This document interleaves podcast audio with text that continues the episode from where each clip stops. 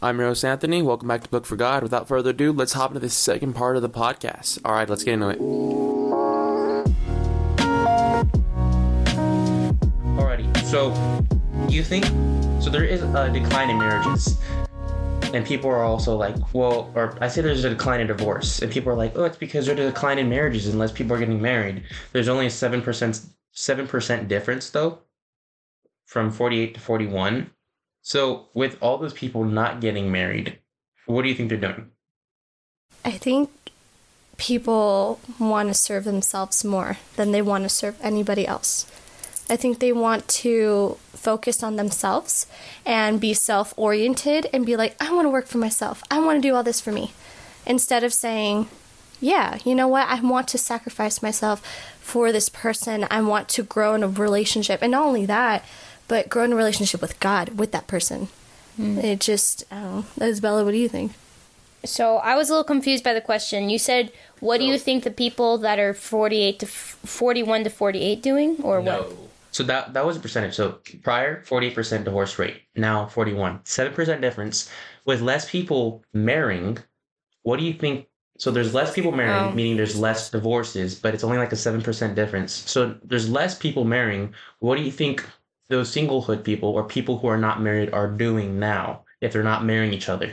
Well, they're playing house. They're living in the same house together, That's getting the same financial benefits, and um, they're not getting married. And the thing, marriage is a commitment, and you're just if if you're a woman and you're if your guy says to you, "Hey, I don't want to get married. I want to wait." I uh, for like 14 years and then eventually maybe we'll get married, but I just don't really like the idea of marriage. That's a red flag, ladies. Ladies, run. Yep. you don't need that. Yeah, that that man is scared of commitment, and um, as a woman, we can be really quick to commit, and um, in a lot of ways, that's a good thing. Um, but just make sure, women, that when you are committing and when you are getting married, you choose the right guy, because um, I think it was eighty percent of divorces start with women, wasn't it? I don't know. I don't. or on the women's side. I, I don't have the statistic pulled up, but I'll pull it up in just a second. But um, it's um, it is proven that more women break up, more women start divorces than men, and so I mean, when- you could actually uh, speak to that with your. Okay, so I was like, you could actually speak to that because your father, you know, he's not the one to initiate. Actually, his last spouse was the one to initiate that. So, I mean, with from self experience, you could say that's true. I could also say that experience from my dad, but also from me. I think my first relationship. I don't know how much I want to talk about it, but my first relationship. Um, Just say who broke it up. It was me who started it, who Okay. broke it up. It was me. I commit. I was first to commit, first to quit. you were like, actually, I don't want this. For, for that person out there, if you're listening, God loves you. But, um, yes, uh, yes, uh, yes. I agree with my um, podcast host on that one. So, to retouch on the subject, PewResearch.org states in their um, research, in quotations, married adults are more likely to feel, or not more likely to feel, married adults are more likely than those who are cohabitating to say that they have a great deal of trust in their spouse or partner to be faithful to them and act in their best interest, always to tell them the truth and handle money responsibly. I think it's funny because, of course, if your spouse and you're married, if they're committed compared to those who are cohabitating, of course you're going to feel you could have more trust and faith in them mm-hmm. and that they're acting in your best interest. It's kind of dumb to assume that they're not. Somebody who's committing versus somebody who's not committing. What do you guys think? I think it's kind of obvious why they feel that way. But Oh yeah. Yeah. Okay. I understand. I understand. Okay. So, what what are your thoughts? Do you want to go first, Yulia? Uh, I was just gonna say that they feel more secure in their relationship. They don't feel like, oh, but you can leave me when you're married. I mean, you. I guess they could leave you, but it's way harder. I was talking to somebody at work the other day, and he's like, "Well, I mean, there's divorce and marriage," and I'm like, "Yeah, but it was never supposed to be governed ordained. Marriage is supposed to be God ordained, and it says what two people or what He's brought together, let nobody separate. So there was no supposed. There's not supposed to be divorce lawyers and money and division of what you make. It was supposed to be ordained by God and never be separated. So I think it's funny because people are like, "Well, you could still divorce whether you get married or not," and you know, not getting married is just being cheaper about it. But I think it's being less committed and this research even says it that people who are married feel more Mm-hmm. um, trusted by their spouse to be more faithful, truthful, and always handle things better than those who are just, oh, um, let's just not marry but live together. I mean, that's like reaping all the benefits without committing at all. It's milking the cow and not paying for it or reaping it. Exactly, that's what I was thinking. Yeah. I think that's uh, interesting where you, you bring up the quote is like milking the cow. Why, why would you buy the cow when you get the milk for free? That's what they say. There it they is. Mhm. But I think it, it, it comes like I think that quote reminds me of what the once or sorry the still is great Beyonce once said. If you like it, then you should have put a ring on it. Honestly, the great theologian Beyonce, the great theologian Theologian. Beyonce once said, "If you like it, then you should have put a ring on it." That would not fly in today's society. No, They'd be but- like, "If you liked it, then you should have just moved in with it." What? no, but there is that verse. Now I don't know the address of it, but there is a verse where it says that blesses the man that finds a wife. Dude, yeah. You I- know? I, could attest, not completely yet, but I can attest to it. Yeah. So, so people who are not committing, so cohabitating, people who are actively deciding not to marry but live together and play house, what do you think the reasons are for moving in together? Easy. hmm They feel like, oh yeah, we can have we can have fun. We can, you know what? Like it's like less strings attached is what it is. It's saying that you are not going to have as many repercussions and you can say if anything, you can say I can leave this relationship. You won't have to deal with divorce lawyers. You won't have to deal with all this stuff. You won't have to deal with kids unless if you have kids out of wedlock. That's different. It makes it easier to uncommit, huh? Exactly, it does. All of a sudden, you're like, you know what? This is not going to work out. You don't need no divorce lawyers or anything. You can just walk out, literally. I was talking to the guy at work, like I was saying prior, prior, and he's like, "Well," I was telling him, I was like, "Well, if you're not married and you're just living together, it allows you to just leave when things get hard." It's like, "Well, this is a little bit bumpy. I'm gonna dip now because we're not married anyways." And it, while you, if you are married, it does make the process a little bit harder. It's not supposed to happen when you are married. You're supposed to stick it out. And if you pick the wrong partner, it could partially be attributed to you, but at the same time, you have to take into account like you are the person who's picking who you're with. Mm-hmm. But the reasons why, according to studies, that people who cohabitate marry, it says so 38% of them marry because it makes sense financially. No, no, not marry. 38% of them do it because it's easier financially who cohabitate compared to 13% who do it so marriage. So 13% of people who are married do it because it makes financial uh, sense. But 38% of it cohabitating do it because it makes financial sense. So they're doing more people are doing it because it makes financial sense. It's convenient, and it says down here they or their partner were pregnant. So uh, we see that the reason why is because it's easier, it makes sense financially, and that it's because it's they're they're probably pregnant, so they're probably just committing to each other without committing to each other. Compared to people who are married, are more likely to do it out of love, companionship, and they wanted to make a commitment. Yeah. It's verbatim. It's they're, they're saying it without saying it. It's like, oh, it's easier financially. It makes more sense. You just be like, oh, it's easier to not commit to this person. They, they're just saying it. They're just saying, oh, I, I don't, I didn't want to make a commitment. They're just saying, like I said, it's just verbatim. Yeah, they're more likely to do it out of selfish desires. Like, oh, it's easier financially, it's more convenient, and or you're pregnant or I'm pregnant, so we should just you know live together. Compared to married people who do it out of love, companionship, and they want commitment. So mm-hmm. I think that's funny because, I mean, it just shows that people are not committing, but they're just living together and playing house, and then they could play divorce and leave whenever they want because they never committed in the first place. I think it's mm-hmm. sad because it leaves men and or I think mostly women in a bad spot if somebody just dips. Because you allowed that to happen and it like believing it to work out and it's not working out and you're just kind of left where you're at.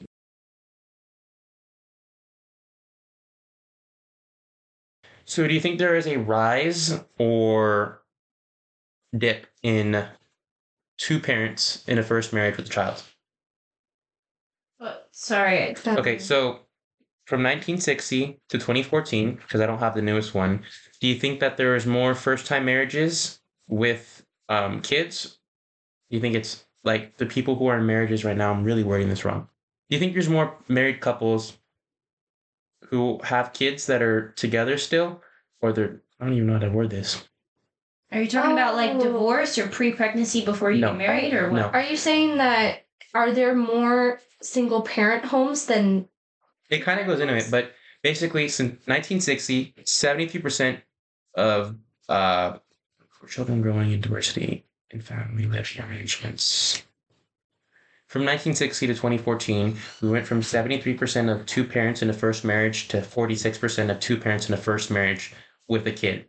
So that shows how mm-hmm. there was two parents in a first marriage with a kid being really high in 1960 compared to 2014 it's 46%. I understand? Now, with that, we see a rise in two parents in a remarriage. We see a rise in cohabitating parents, which did not exist in 1980. But in 2014, it just pops up in the chart. And It didn't seven exist at all in 19. in the chart, it did not show up at all. But in 2014, it shows that there's like a 7% for cohabitating parents. So people who are not married that are playing house pretty much. We see a rise in single parents, people with no parents, like kids with no parents. And then we see a, uh, remarriages of parents on a rise as two parents in the first marriage dip. I know that's a lot of words. So everything's a mess, basically, what you're saying. Yeah, we pretty much see a rise in single parents, people who want to play marriage and they have kids, or remarriages with kids. I'm actually part of a remarriage with kids. Thoughts? Uh, I'm also a part of a remarriage with kids. yeah, I forgot about that. Yeah, uh, I don't know um, much about the first part of it, but the second, um, I'm really happy with the family that I have, and um, seeing the couples and married couples I have around me, um, I want to aspire to be like them. Uh, I don't know about you, Yulia. Well, I um, I grew up with my both both my parents, um, but they they almost divorced when I was younger, but they didn't, and the reason for that is because it's because they chose God. They were like, you know what, let's work on this, and they really, I mean, praise God. Now they they're two people that I've never seen two people love each other more than my parents do, for sure. But they're high school sweethearts, and yeah. Anyway, but Awesome. Happy to just worked on a relationship. It could work out. crazy. It's like, oh yeah, we could just split, or we could work on it, and mm-hmm. you test how the relationship's better now. yeah. It talks about this in First Corinthians chapter 7 verse 10 and 11. And it says, Now to the married I command, yet not I, but the Lord. A wife is not to depart from her husband, but even if she does depart, let her remain unmarried or be reconciled to her husband, and a husband is not to divorce his wife. The reason the Bible talks about this is not because it wants you to follow the rules or not to have any fun or never to fall in love again. Or even stay in an abusive relationship. It's not what it is. It's not what it's saying. So you'll be like, you want them to stay in an abusive relationship or a No, no, codependency, no. but technically, according to the Bible, we're not supposed to be codependent on our spouses. We're supposed to be codependent upon God. it's um it's all about like you will have this bond with this person that you formed it's your flesh becoming fleshless. It talks about in genesis when adam says you are f- uh, flesh of my flesh and bone of my bone. It's it's you're a part of that person. And it's it's the tearing it's like when you glue two pieces of paper apart when you try to tear them apart it's gonna rip no matter what Those pieces of paper, though, still fit each other, and they don't fit a different ripped piece of paper. I'm getting really deep into the metaphor, but you get the point on what God says about it. Great theologian Beyonce once said, put a ring. the great theologian. So, okay, so in 2017, there is about. So, I'm reading this. It says more Americans say society and freedom make their life meaningful now than in 2017. Fewer mention romantic partners. So, percentage of people who mention what gives them meaning in life. So, in 2017, this is like this is different percentages, so it's a little bit low, but all of them make a complete 100. So it says society, places, and institutions. In 2017, 8% said that that make them that gives them meaning in life. In 2021, 14% say that society, places, and institutions give a meaning. Uh, we go from a 5% to a 9% in 2021 on freedom and independence being what gives them meaning. And this is just 2017 or 2021. So this is like two years old. And then now we see a rise from the outdoors. So from 2% into 2017 to 4% of what gives them meaning, which I don't know how the outdoors gives you meaning in life. But we see a drop. We It's the drop. trees. Yeah, it's the trees. we love the world, but Mother Nature. But no, uh, it says now. So in 2017, 20 percent of people said that spouses and romantic partners gave a meaning. Now in 2021, there's nine percent of people say that. So we see a drop in people. I mean, as a whole, thinking that relationships or partners are meaningful or give them meaning. Technically, none of this gives them meaning, but we see that there's less interest in partners in commitment. You just so while you were saying that, um, just reminded me of well, just not reminded me, just made me think. This world wants us to be defined by the things that we do. This world wants us to be defined as, you know, a strong businesswoman or defined as maybe even as a wife.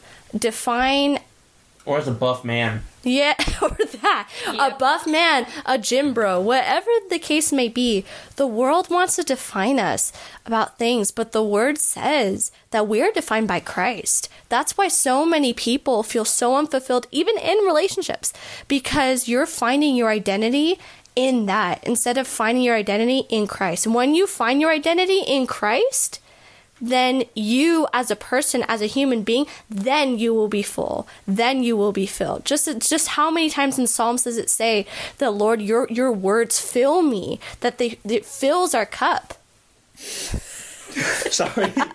You reminded me of something, and I'm just being silly.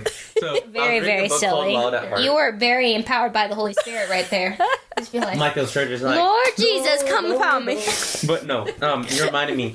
So I was reading a book called Wild at Heart, and it talked about how um, it's dangerous in relationships, and I can attest. For a part of time, I felt okay. If I have a beautiful woman, a woman who looks good, think about it in society. Kings who had beautiful wives that gave them status, it made them a, like you could be the most powerful king and have an ugly wife, or be a really crappy king, or a king that just has no power but has the most beautiful wife that anybody has that's going to make him have some status compared to the most powerful king because the wife is a status for the king. And so some people will be like, oh, you know, the Bible's like views women as objects, but it doesn't. Uh, it actually empowers them to be independent because we're not looking, we're not dependent upon the man, we're dependent upon God actually. And on top of that, if you are a man in a relationship and a woman's looks or her attributes or whatnot define how good of a man you are, you're finding your manhood or your masculinity from femininity, mm. and you cannot find masculinity in femininity. And if you're a woman in a relationship with a man and how good your man is, how much money he makes, makes you feel more like a woman or makes you feel like you're having feminine qualities based off your man, you cannot find femininity and masculinity. So not find as a man your masculinity or what makes you a man from a woman. And if you're a woman, you can't find what makes you a woman from a man. And if you're looking in those places, which we do see in society, you're, I mean, of course you're not going to be fulfilled because you're looking in the wrong place. You're expecting a man to define femininity and a woman to define masculinity. Thoughts, comments, and concerns. I have really good thoughts. Um, in the book of Esther, Ether. Esther, It's Ether. the king, got rid of his old wife. I know, he's like, bye. And so, Straight up booted her. something like you said that could be used uh, for the king's pleasure, which was one of the things that before Esther got chosen as queen, she went through. I think it was six months of beauty treatment. Six or 12 months. I think it was six or twelve months went through of beauty beauty treatments of just pouring so much perfume over her that she literally became the perfume. That's awesome. Okay. she was the bottle I mean, Yeah, she was the bottle. But She's a candle. a walking candle. Imagine that, ladies. That would be really nice. But that's not where she found her identity. Instead of using that for her own pleasure, she used that to forward God's kingdom. She used those beauty treatments to not only please the king and be submissive uh, to him so she could gain his favor so she could save the Jews from being murdered. And that's that's one way that if you that's one way we could use our beauty to God's advantage. exactly People want to talk about blacks being oppressed when the Jews were oppressed way longer. I mean, besides that, we had- whoa well, I mean, we're not gonna get into it, but in society, Wow, right on the nose there. no, think about it. We had, um, we had not concentration camps, but we had camps for Japanese during, I think, Pearl Harbor, and we Jews were oppressed way prior to that, before slavery, and people don't even really read the history textbooks. Black people enslaved other black tribes and then sold it to Europeans to bring across the ocean. We're not getting into that though. We're talking Okay. about relationships. But there's Okay. like a little So- off topic thing. I so First Peter three, three through four. Do not let your adornment be merely outward, arranging the hair, wearing gold, or putting on fine apparel. Rather, let it be the hidden person of the heart with the incorruptible beauty of a gentle and quiet spirit, which is very precious in the sight of God. Esther, not only was she beautiful outwardly because she was, oh, yeah. she was beautiful inwardly. Mm. You know, that comes out. Man, I cannot tell you how many times where it's like me as a girl, right? And that's like, wow, that guy's like really handsome. And then he opens his mouth and all of a sudden it's like, you are not handsome anymore. You're very ugly. That is because hilarious. it's true. Because the person's personality will come out. It will come out. Makes a 10 a 1 and a 1 a 10. Yes, exactly. Exactly. But, and so we think, man, Lord, like, how are we supposed to, as women, how are we supposed to achieve this? How are we supposed to achieve Esther, achieve this? And there's a verse, Galatians 2.20, I have been crucified with Christ. It is not I no longer who no, it is no longer I who live, but Christ who lives in me. And the life I now live in the flesh, I live by faith in the Son of God who loved me and gave himself for me. Like that, that right there tells us as women, it's not through our strength that we're going to be able to be a part of God's order, you know, and it's not in our strength that we're gonna we're gonna be like, oh yeah, I'm like the best woman. No, in fact, we should be you know humble and all that. But besides that, Both we are parties got to be humble. yeah, oh yeah. Oh yeah. Humbleness should be on both sides. Yeah, it's definitely not like a, oh, we make women, uh, you know, weak and all that. No, we make them humble. But men are also humble as well. W risk. W, no. Like, people like, oh, you're, you know, oppressing women who, like, people in the church who are women are oppressed because they're part of the church. But no, both parties are supposed to be humble mm-hmm. because we're ultimately answering to God, not each other. Exactly. Men, please remember that the word says that you are supposed to love your wife as God loves the church. Jesus loved the church, meaning Jesus died Jesus for died, the yeah. church. That means you gotta die for this game, though. That means you gotta love her not to do it. but even then, Christ set such a beautiful example of what marriage is and what relationships are.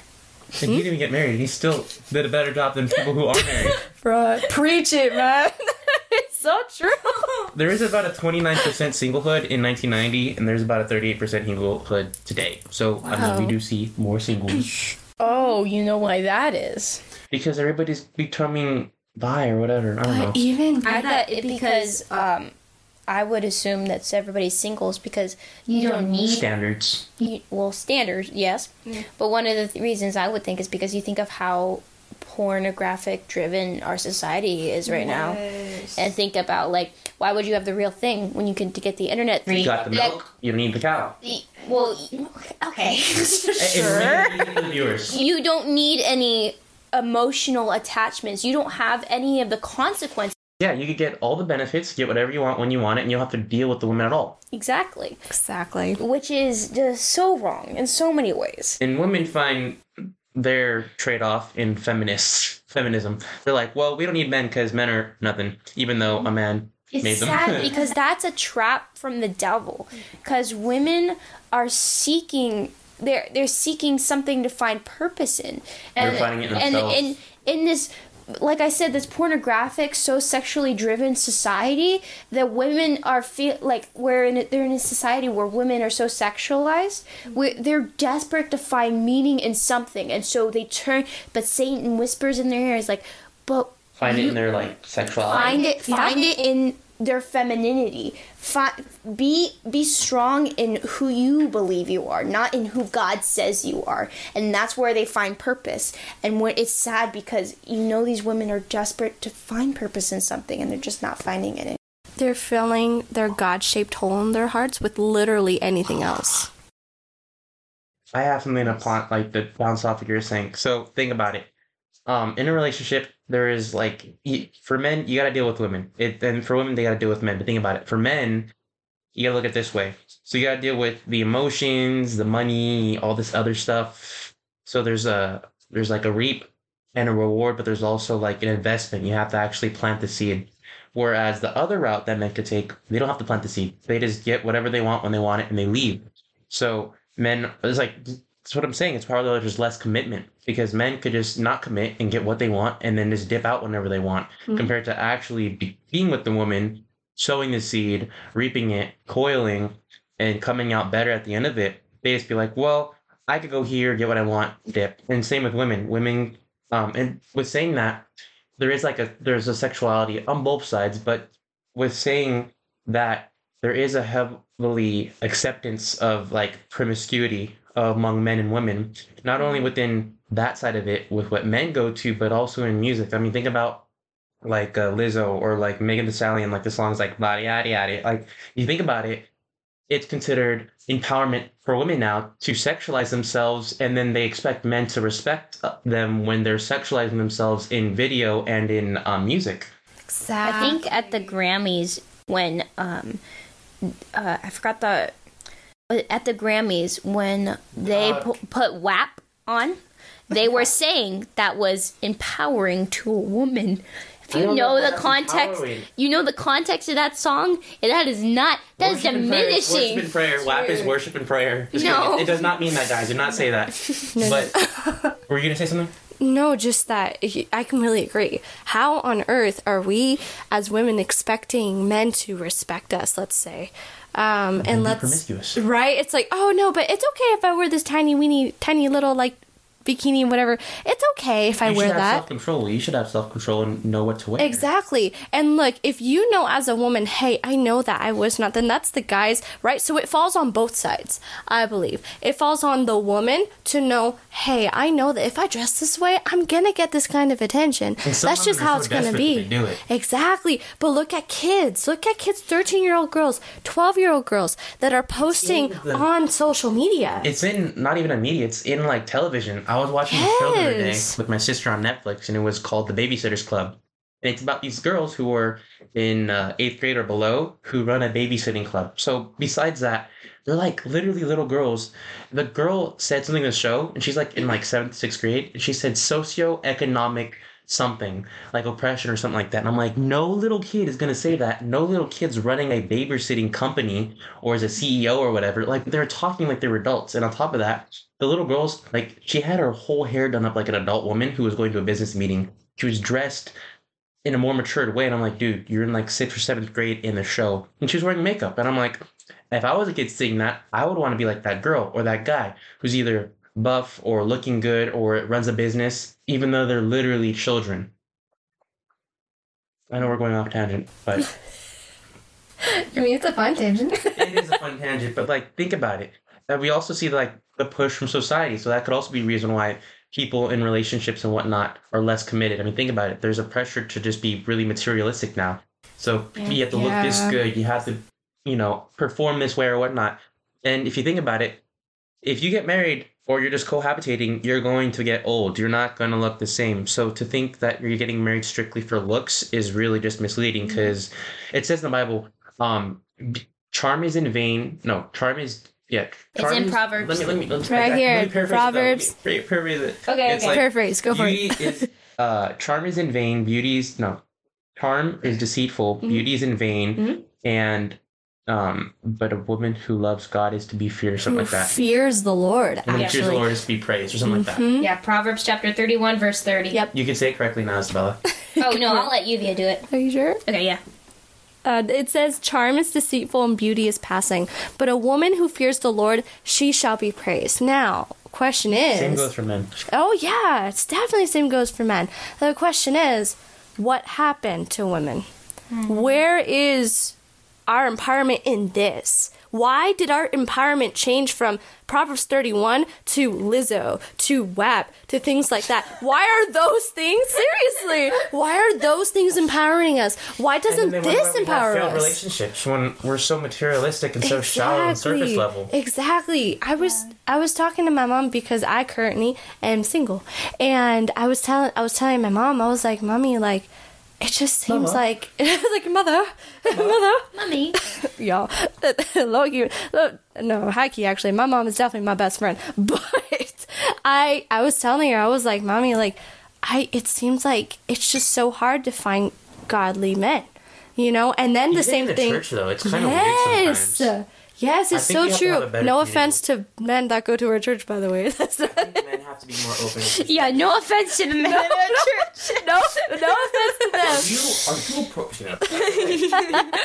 it is hard to find men who are godly or women who are godly. Like I can attest to it being hard to find women who are godly. Like you two were um considered a minority when I was in the youth. Like most of the girls I talked to were really just you know, obviously they're young. This was like two or three years ago, so I was in youth as well.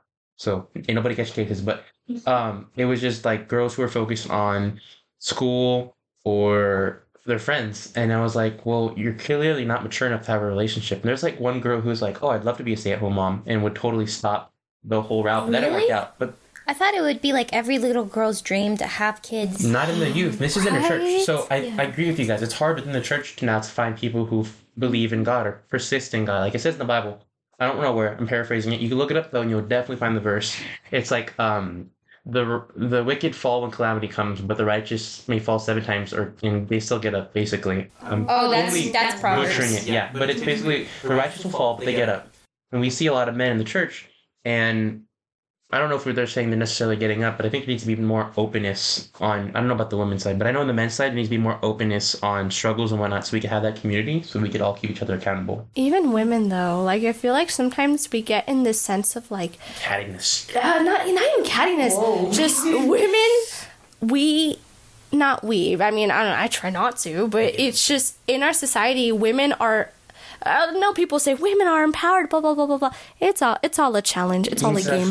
One empowerment. Yeah, exactly. It's it's all a game at the end of the day, unfortunately. Between a lot of women, oh, she has this boyfriend. Look at my boyfriend. Look at my clothes. Look at all the things. So it is a it is a what is it called? It's a competition, is what it is between women. It is. I think it's funny that you said she has this boyfriend. Look at mine. That's like women finding femininity and masculinity, and you can't do that because without that boy, is she a woman? You know what I mean? So like, mm. that's also why it's important. Oh, That's, you get what I'm trying to say? It's like saying that's being- sad. I know, but think about it. Like for a man, if they have a really nice looking woman, you know, they feel like they're a man. But without that woman, are they a man? So that's that's why it's bad to find masculinity and femininity and femininity and masculinity. And I know it's a lot of itties, but I hope that makes sense to you guys. Say y'all, God is no idity. God is just God. You define yourself, Godity. You define yourself by the Lord, and it's it, it's it fills your heart, man. It's you're a new creation. Second Corinthians five, uh, seventeen. Five seventeen, yeah, Okay. yeah, right, yeah. I don't know. yeah, it's Second Corinthians five seventeen, where it says addresses. it says that I am I am a new creation. The old has passed. Behold, new has come. Right? Yeah, all things become. New. There we go. All things become new. Thank you, Isabella. You're welcome. I can totally bounce off if you oh, guys. well, you go bounce off first because I know you have something to So share. I think it's funny that we're talking about the media and sexualization of things and shows, cartoons, even in like Disney Channel. I'm sorry about Disney Channel, but like they they going way off tangent here. I miss. Um, Oh, really? Community. Disney Channel's bad? No, oh my gosh, I didn't even know. Yeah, Crazy. People don't realize that there is a Baymax episode where he's going to look for tampons, and a transgender dude's like, "Oh, I use these tampons." in a deep That voice. doesn't make any sense. It doesn't. It doesn't because he's literally a dude. Yeah, that doesn't make any sense. But it's in the Baymax uh, small series or mini series in Disney Plus. There's also a uh, thing on Disney Plus where they're like, black people or slavery built this country. It's like asking for reparations and whatnot. It's on Disney Plus. Look it up. There's they, look it up online. Look up um slavery built Oh, this country no, that's online. I think that's the Proud Family. I No, no, think but they look- did um, a little. But it's through Disney. Yes, it is. So look it up and you could find it. The Baymax one, the, the slavery built this country. Look up like those Disney small films or whatnot, and you could find it. But with that saying, and how women are more like, oh, I am empowering myself by sleeping with multiple or just sleeping around. We also see that influence besides in social media, but the stats show right here that um, mobile devices and social media rose sharply into 2010. So from 2010, we went from about let's just say cell phone and internet being around 80% to almost being 90 to 96% usage off everybody in the US. So we see a spike in that. And if everybody's using it, and this is what we're feeding everybody, especially our kids, because I see a lot of days parents just throw the tablet at their kids or like, leave me alone. I'm going to go. Like a mom could be like really tired, and we get it, or dads. Oh, but it's like, here, watch a tablet, watch YouTube. Kids, watch this. I'm going to go do this. but the devices are feeding them stuff. Like I don't know how many times I've been on YouTube and I see ads now. It's like, "Are you gay? Find out here." Or like, there's weird games play or whatnot. Yep. But we see it pushed on our kids and in social media, and there's no supervision of it, and we wonder why things kept happening or people turn out so shallow, or we view our um, view our importancy or what we offer in our material like possessions or what we offer physically. That's all I gotta say. That's a that's a nice bounce off. And if you don't mind if I backtrack a little bit, Go where ahead, we talk, Get it, yeah. talking about commitment is talking about why it's so hard. Well, why it's so easy to not commit as a couple anymore. It's like we don't have to get married. You could just cohabitate, cohabitate, cohabitate. Is that Yep, cohabitate. yeah. yeah, and then um, and then or just leave and quote unquote divorce, like you said. But one of the many reasons um, it's so easy to not commit is because you have abortion. If something accidentally happens, it's so heavily promoted that the That's what your U.S. tax dollars are paying for, guys. that it's just a clump of cells in your in your belly when it's literally sneezing at six weeks. All I gotta say is, if it's just a clump of cells and it's not a living thing, why do you need to remove it? Something that is not living does not need to be removed. I mean, think about it. Um, if you plant, like, okay, you don't need to remove something that's not growing. Like, I'm trying to think about something that grows that doesn't grow in a human. A plant? Yeah, like I'm trying to think about it. If It's it's, not a- a living like a thing, parasite. why would you need to remove it? It's not growing. The reason why you need to remove it is because it grows in you and showing that it's a living thing. Because if it was growing, it has to be living in some sense. People are like, "Oh, it's just a clump of cells." Well, well yeah, but it's a clump of cells that are growing and that Even have if you- DNA. if uh, by some miracle you found it the the like two days after conception Somehow. somehow some way. And you said oh it's just a clump of cells. Still that has the potential for life.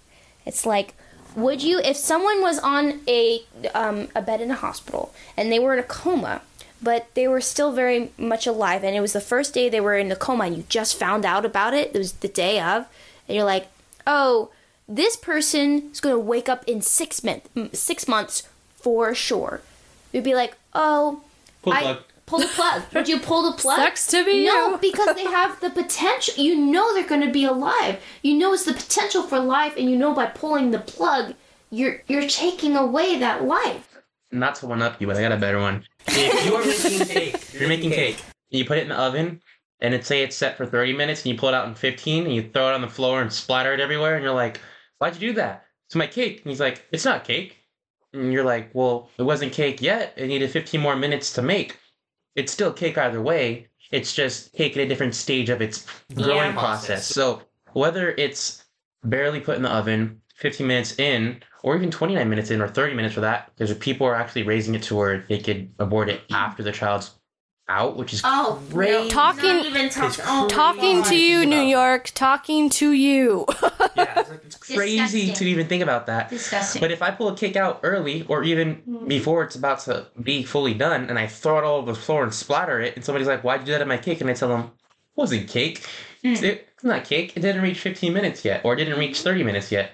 It doesn't matter how long the cake needed to be in there. It's still cake either way." Yeah, and that's important, right? This whole this uh, uh, by the way, I love your guys' analogies. I'm like living for analogies.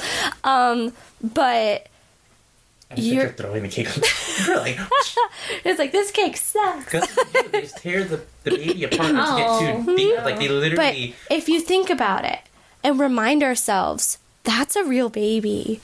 Now, let's go why they don't back. want, let's um, let's the it's, what, what do they it's call so this? graphic what they do No, what do they call it when they show you the baby? ultrasound yeah, Yeah, that's why they don't want ultrasounds because most women who see ultrasounds will want to keep the baby because they see that life and they, they build that connection. exactly yeah. So if you think about it that way, and you think about, man, when you get pregnant, that's your baby. Like that's a baby, right? So let's say so then going back to relationships as far as that is concerned, if women had that sense and if we really we I mean women in general really understood that I mean for Pete's sake, you have sex, you're you're gonna have a baby. You know, like that's just part of it. it. It's not like it's this random thing. And the world society tells you it's okay if you cohabitate. It's okay. It's okay if you live together. It's okay if you know if these things happen and whatever. It's You stats are important for whenever you're done. oh okay yeah. It's off what you're saying, so keep going. I'm sorry. Oh, okay. No, no, you're good. Um, you know, and people say like, "Oh yeah, it's okay if we do all these things." But then the same people that are cohabitating, they're getting unfortunately a lot of them are getting abortions. And if they're not and they're having their kids out of wedlock, those kids possibly may grow up without their dad, without their mom. Those are vital to a family structure. Yes. Gosh. And people are playing house and they're playing as if these things don't matter. The Bible clearly states we need to wait that the marriage bed is sacred. You know? Oh yeah. And like I we have need that to verse on my keep wall, it. but I Do don't you really? it all. Yeah, I right? have- I, have, forgot like- where it is. I try to sticky note them on my wall and read them from time to time because Mm-hmm. it's like I need to read them more now. But I used to read them a little bit more and like rehearse them. But like, yeah, I get the marriage bed is sacred and like you shouldn't Mm-hmm. Yes. defile it. So then why are you playing house? And that goes for Christians too. Christians that are living together, Christian couples, really think about it. Is this really pleasing to the Lord? Is this really is this really what God wants from us? even for like non, just for like the non-Christian or non-believer, Yeah. why would you want to pretend to be with somebody who's not going to commit to you? Like, do you re- are you really that desperate? I'm just that's all I got to ask you guys. but you're right. There is a wide acceptance of it. So let me show you these percentages. Uh, there's a wide acceptance of cohabitation, even as Americans see societal benefits in marriage. So it says, so this is like a, out of 100%. Eight, 16% say that cohabitation is okay if they plan to get married. 14% say it's never acceptable, and 69% say even if they don't get married, it's okay. So we see an acceptance across the board. So we see it grow in cohabitation, but we see an acceptance of it. And it is accepted. I talk to people at work and they're like, oh, well, just, you know, like I know people that when I ask them, why aren't you married? They're like, oh, what's this, this, or that? But I'm like, yeah, but you're not committing. Like, if you guys are playing house, why not just get married? Like, seriously, what is so hard about putting a ring on somebody? I mean, you, it doesn't even have to be an expensive ring. You don't even have to have a ring. What's so hard about marrying somebody? It's literally signing a paper. Now, if you're doing it outside of God, but like, And you get tax benefits. yeah, like why? Why? What's Guys, so- don't forget about the tax. Why benefit. would you want to commit to somebody that you supposedly love? If you love somebody, you should be able to commit to them and make that sacrifice. Because love isn't a feeling; it's an action. I could feel sad or happy. I'm still loving the person I choose to love, whether mm. I feel a certain way. Yeah, and beyond that, and adding to that, people think that marriage is just this thing that they can just divorce from. That it's like, oh yeah, we can do it. And then later they're like, you know what, actually, I'm not feeling it. And then, like, they get married twice, three times, four times. Yeah. Like, that happens, and that's happening more and more. There is a rise on uh, second-time marriages, remarriages with kids. I'll go back to the statistic. I don't even have to, but there is a rise in it where there's remarriages and there's kids within both that are rising. Mhm. Exactly. Why? Because, like we've been saying this entire time, people are playing house. They're saying, oh, yeah, so then once you do get married, then you're like, you know what, this is not going to work. When the Bible clearly states that unless if, you know, I mean, of course, there, uh, we're not saying please, please get out of a toxic relationship, Christian or not. Please, please do. You know that that's not that the word. there is grace for sure, but as I, I'm gonna say, just speaking as a Christian, when there are problems in the marriage and i've seen that like i said in my own parents marriage man working on it with the lord not by yourselves with god and fighting whatever is going on with the lord. Oh my goodness it, it, it's so beautiful because you're watering that flower. You're you're that flower starts to die and then you're just letting it die. But a good gardener knows how to bring it back to life. God is that gardener and we have to let god bring that flower, that relationship back to life. Only if we allow him to, though. Sorry for making weird faces. Okay, so you're mentioning the flower. The grass isn't greener on the other side. It's greener where you water it. Ooh. So yeah, like think about true. it. Marriage isn't better when you're looking at somebody else's. It's better when you decide to nurture and cherish your own. Think about it. Mm-hmm. Their marriage is probably good because they're choosing to work on theirs instead of looking at everybody else's. The grass is greener when you water it, not on another side because that's not your grass. It's greener where you decide to nurture and grow it and water it and spend time. And mm-hmm. yeah, that's what I was mm-hmm. saying. You're only gonna see the worst parts of someone if you know them really, really well. And for example, those women that you meet at the office, they're just so pretty and so nice to you. They're so much nicer than your wife at home.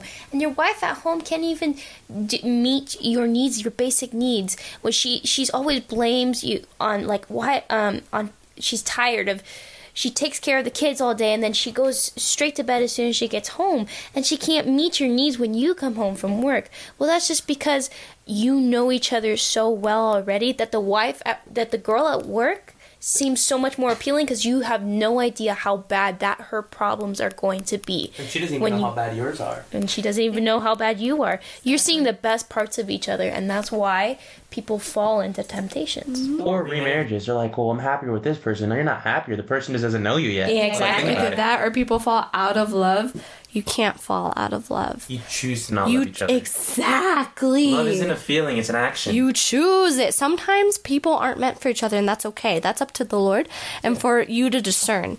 But another sense, when you're already married, and you're like, you know, I'm just not in love with you anymore. You chose that. You gotta stick with it. It's your decision. Exactly. You choose to love that person.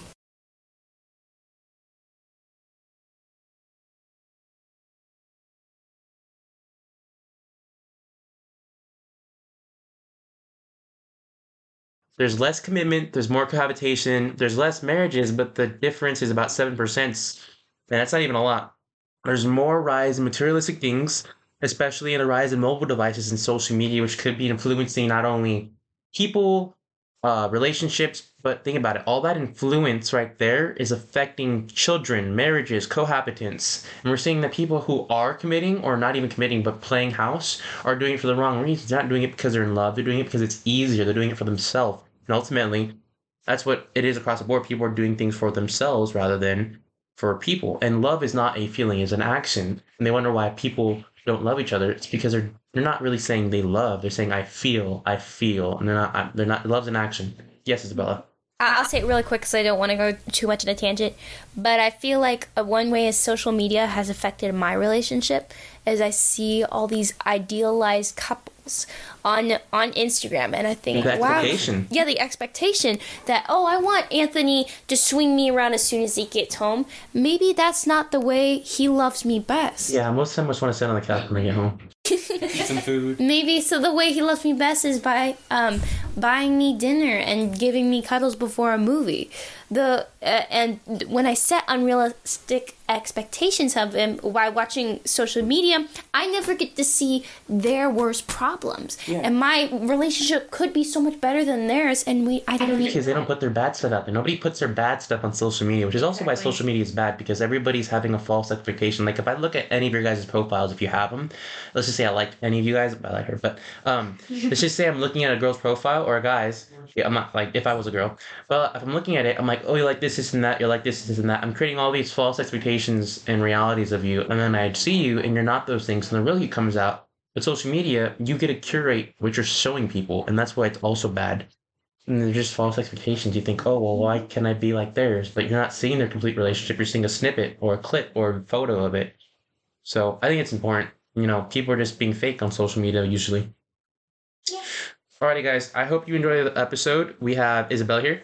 Hey, Uh, is there any way people want to contact you, maybe for art related reasons? yeah, I'm a freelance artist, and um, my Instagram is at isie underscore illustrates, and I have my website in my bio, and you can get my prints there. And uh, how about you, Yuvia? what's do you have anything you're trying to promote? Well, I wanted to take a second to say thank you to Anthony to Isabella. It has been such a blessing and a pleasure to be a part of the podcast today. Thank you. Alrighty, guys. We hope you learned a lot today. We'll see you next time. Let's stay booked for God.